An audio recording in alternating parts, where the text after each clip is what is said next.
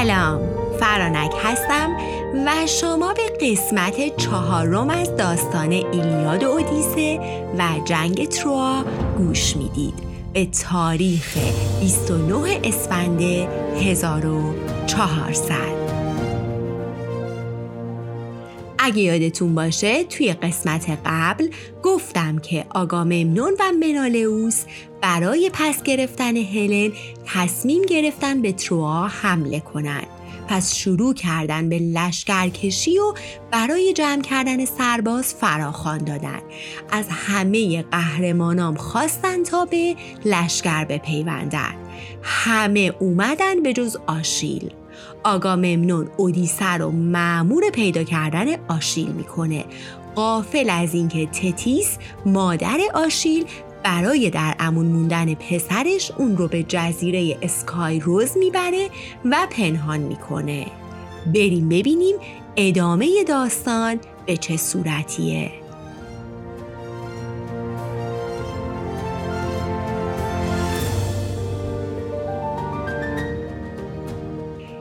تتیس و آشیل می‌رسن به جزیره اسکایروز تتیس از قبل پادشاه جزیره رو میشناخت باهاش دوست بود. پس دست آشیل رو می‌گیره و میرن پیش پادشاه. انگار نه انگار که آشیل قوی ترین قهرمان اسپارت بوده. الحق که بچه ها برای پدر مادر همیشه بچن. وقتی می‌رسن به قصر پادشاه ازشون به گرمی استقبال می‌کنه. میشینن به خوشوبش و صحبت و بعد از مدتی تتیس درخواستش رو مطرح می‌کنه. به پادشاه میگه ازت یه درخواستی دارم. می‌خوام که اجازه بدی برای چند ماهی پسرم توی این جزیره و توی قصرت بمونه. پادشاه میگه چرا که نه با کمال میل. اصلا باعث افتخارمه. تتیس میگه نه آخه فقط همین نیست. در واقع می‌خوام اجازه بدی آشیل توی این مدت توی اندرونی و پیش زنها و دخترها بمونه. اگر هم خواست به داخل جزیره بره مجبورش کنی که لباس زنونه بپوشه و قاطی دخترها و زنها بره و بیاد که تابلو نشه. پادشاه بدبخت دهنش وامونده بود. خودش سه تا دختر داشت که دوتاشون هم همسن آشیل بودن. اومد بگه نه نمیشه اما جرأت نکرد. ناسلامتی تتیس الهه بود قدرت خدایی داشت. تازه محبوب زئوس بود. کافی بود پادشاه بگه نه. دیگه از اون به بعد کارش با کرام الکاتبین بود.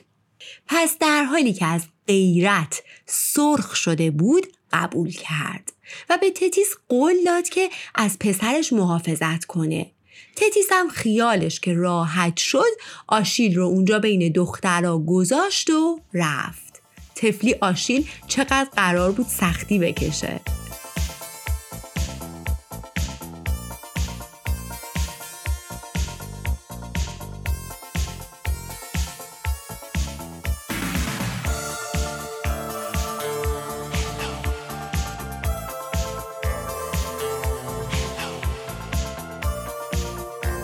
حالا بریم اون سمت سراغ اودیسه و آژاکس. ببینیم اونا چی کار کردن. آژاکس چون دوست صمیمی آشیل بود و اخلاق و رمز و رازهاشو تا حدودی می‌دونست یه سری جاها رو که احتمال داشت آشیل بره اونجاها رو به اودیسه گفت. با همدیگه رفتن به اونجاها اما خبری از آشیل نبود که نبود. اودیسه دید وقت داره هدر میره. از اونجایی هم که خیلی باهوش بود و از طرفی هم میزان محبت و نگرانی تتیس به آشیل رو می‌دونست حد زد که تتیس مانع آشیل شده و اونو یه جایی قایمش کرده. پس رفت و نقشه یونان رو اوورد و گذاشت جلوشت شروع کرد همه شهرها و جزیره ها رو بررسی کردن. اونهایی که رفته بودن رو که خط کشید. بعد با خودش فکر کرد که آشیل تو اون جزیره و شهرهایی که فرماندهان و پادشاهانشون به لشکر پیوستن مطمئنا نیست چون اونا حضور ندارن که حالا آشیل بخواد بهشون پناه ببره و اجازه بدن به آشیل که توی جزیره و شهرهای اونا بمونه. پس همه اون شهرها و جزیره ها رو هم خط زد. تا آخر سر سه تا جزیره باقی موند. با آژاکس بار و بندیل و جمع کردن و رفتن سراغ اون سه جزیره. به اولین جزیره سر زدن خبری نبود دومین جزیره خبری نبود پس موند سومین جزیره که کدوم بود اسکای روز. Like my favorite song going round and round my head. You're just like my favorite song going round and round my head. Like my favorite song going round and round my head.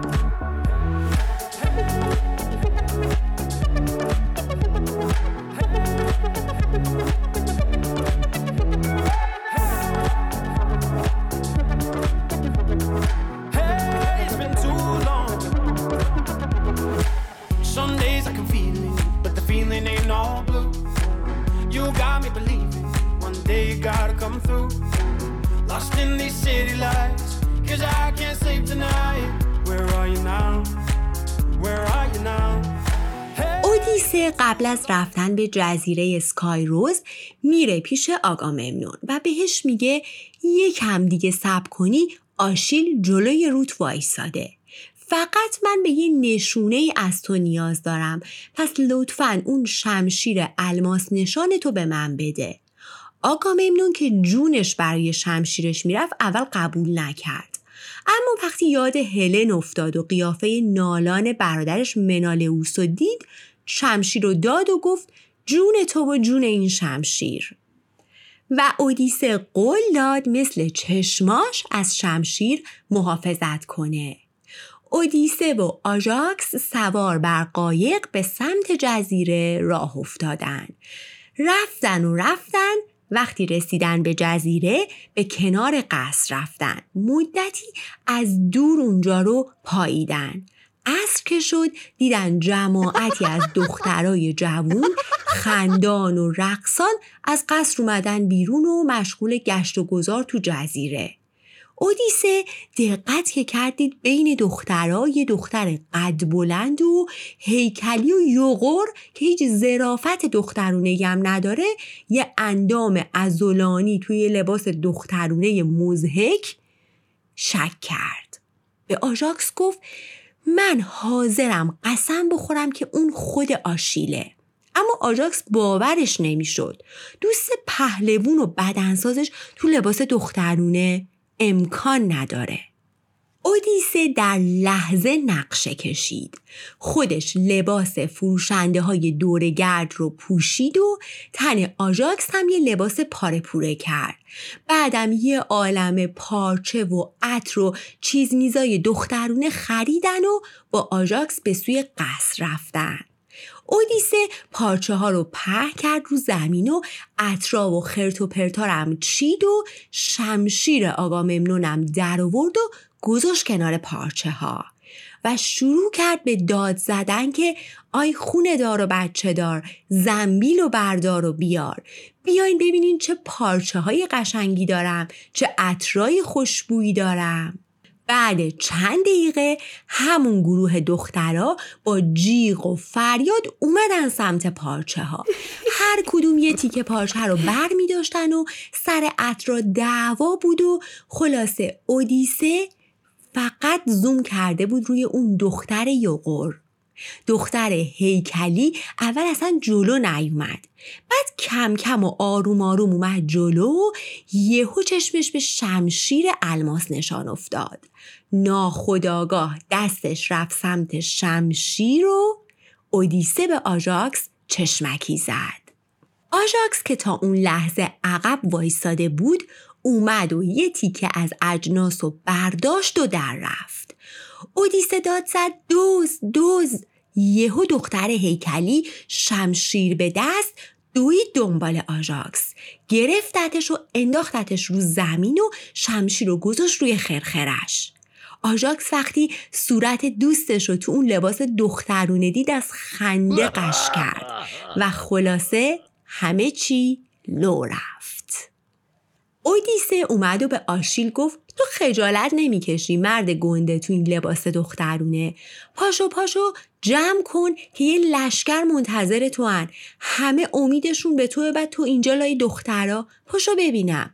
آشیل میگه بابا من که از خدام بیام بجنگم. شما که منو می‌شناسین سرم درد می‌کنه برای این کارا. چیکار کنم که به تتیس مادرم قول دادم که به جنگ نرم؟ تا اسم تتیس میاد انگار موش و آتیش زدن. ظاهر میشه و میگه آهای شما چیکار بچه من دارید؟ من عمرن نمی‌ذارم پسرم تو این جنگ شرکت کنه. و برمیگرده و به آشیل میگه نمی‌خواستم بهت بگم اما اگه بری جنگ قطعا توی جنگ کشته میشی. اما آشیل این حرفا رو باور نداشت. رگ خواب مادرش هم می‌دونست. میاد و شروع می‌کنه با تتیس حرف زدن. میگه خودت می‌دونی که من شکست ناپذیرم. پس نگران چی هستی؟ بزار من برم که بدون جنگ و ستیز زندگی برای من معنی نداره.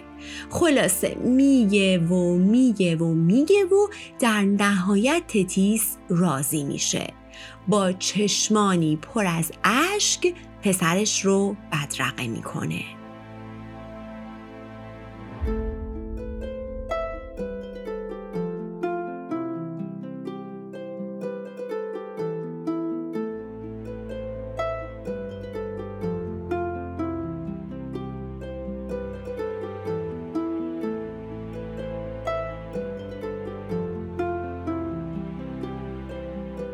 اما اون لحظه غیر از تتیس یه نفر دیگه هم چشماش پر از اشک بود کی؟ یکی از دختران پادشاه اسکایروز به اسم دایدمیا آشیل و دایدمیا این مدت حسابی با هم دوست شده بودن و همه وقتشون و شب و روزشون رو با هم میگذروندن پس آشیل میاد و دایدمیا رو در آغوش می‌گیره و بهش قول میده که به زودی برگرده. به این ترتیب آشیل همراه اودیسه و آژاکس سوار بر قایق میشه و در حالی که قلبش رو تو جزیره گذاشته بود به سمت اسپارت حرکت می‌کنه. صبح روز بعد همه پهلوونا و لشکریان به همراه آگاممنون سوار بر کشتی های قول پیکر میشن. بادبانها رو بالا می‌کشن و آماده ی حرکت به سمت تروا. اما همین که میان حرکت کنن یهو جهت باد تغییر می‌کنه و اجازه نمی‌داده کشتی ها از جاشون تکون بخورن.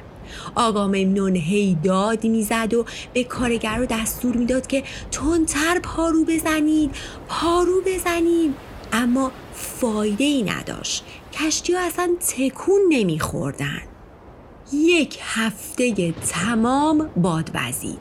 نذاشت کشتی ها تکون بخورن. آگاممنون حسابی کلافه شده بود. فقط نعره می‌زد. به کارگرای بیچاره بد و بیراه می‌گفت. بیورزه ها حیف نونا ارزه تکون دادن کشتی رو ندارید. که یهو اودیسه میاد و بهش میگه کام داون بابا. آروم باش. این اتفاق با عقل جور در نمیاد. بذار بریم طالبینا رو صدا کنیم ازشون بخوایم علت این اتفاق رو ببینن چیه. پس طالبینا رو صدا می‌کنن. اونا بعد از انجام یه سری مراسم و مناسک مربوط به خودشون بالاتفاق میگن که باد به دستور آرتیمیس خدای شکار داره اینطوری میوزه. حالا چرا آرتیمیس داشت لجبازی می‌کرد؟ آگاممنون به طالع‌بینا میگه خب این که نمیشه بریم ببینیم این چرا داره این کارا رو می‌کنه طالع‌بینا برمیگردن و میگن که تو هفته پیش بدون اجازه به شکارگاه آرتیمیس رفته بودی و اونجا مشغول شکار شدی. آرتیمیس حالا لج کرده و کوتاه نمیاد. آگاممنون حسابی اعصابش خورد شده بود. اون از آشیل که کلی برنامه هاشون رو عقب انداخته بود. این از آرتیمیس که توی همچین موقعیت جدی یاد انتقام جویی افتاده. پس از طالع‌بینا می‌خواد که برن و از آرتیمیس بپرسن که خیلی خوب حالا بابت این اشتباه باید آگاممنون چی کار کنه؟ چجوری تاوان این اشتباه رو بده؟ میگه برین بهش بگید که الان وقت انتقام نیست. ما هدفمون بالاتر از این حرف هست. بعدم خب هر اشتباهی یه تاوانی داره. من حاضرم پرداخت کنم. تو بگو من برای جبران اشتباه هم چی کار کنم؟ آرتیمیس میگه حاضری پرداخت کنی دیگه. تو باید قربانی بدی. آگاممنون میگه باشه. تو به من بگو من چه حیوانی رو قربانی کنم همین الان دستورش رو میدم. آرتیمیس میگه زهی خیال باطل حیوان به درد من نمی‌خوره. تو باید فرزندت رو برای من قربانی کنی. بله فرزند.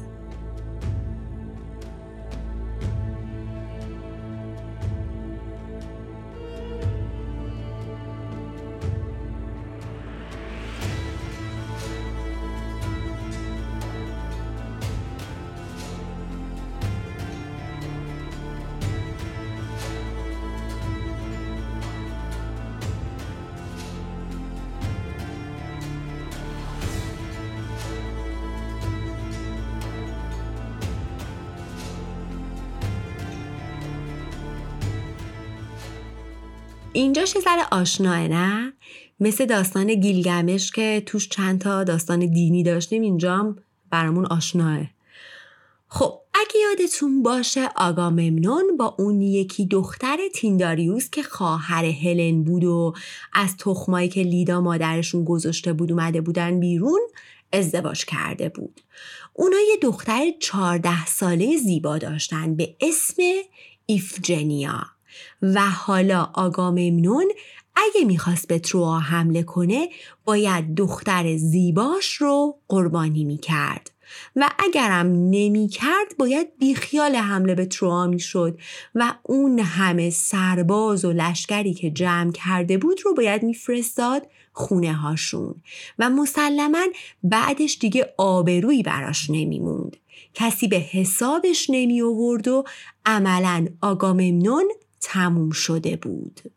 توی این کشمکش ها با خودش بود که اودیسه که همیشه مشاور آگاممنون بود میاد و بهش میگه ما راهی نداریم. باید بی خیال جنگ بشیم.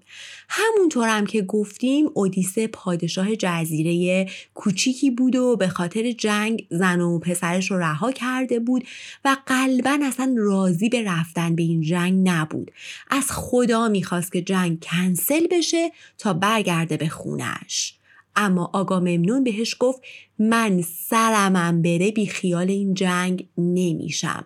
پس به جای این حرفا بشین فکر کن که من دخترم و چجوری بدون اینکه زنم بفهمه بکشونمش اینجا. یعنی آقا ممنون حاضر شد دخترش رو قربانی کنه.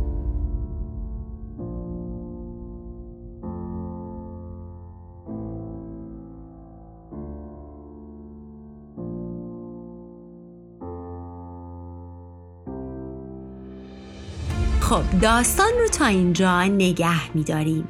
این آخرین اپیزود امسال بود. تو سال جدید براتون خواهم گفت که آگاممنون آیا موفق میشه دخترش رو بکشونه اونجا؟ آیا موفق میشه قربانیش کنه؟ و آیا موفق میشه آخرش به تروا حمله کنه یا نه؟ عیدتون خیلی خیلی مبارک باشه. براتون سالی سرشار از شادی، آرامش و کلی اتفاقات خوب آرزو می کنم.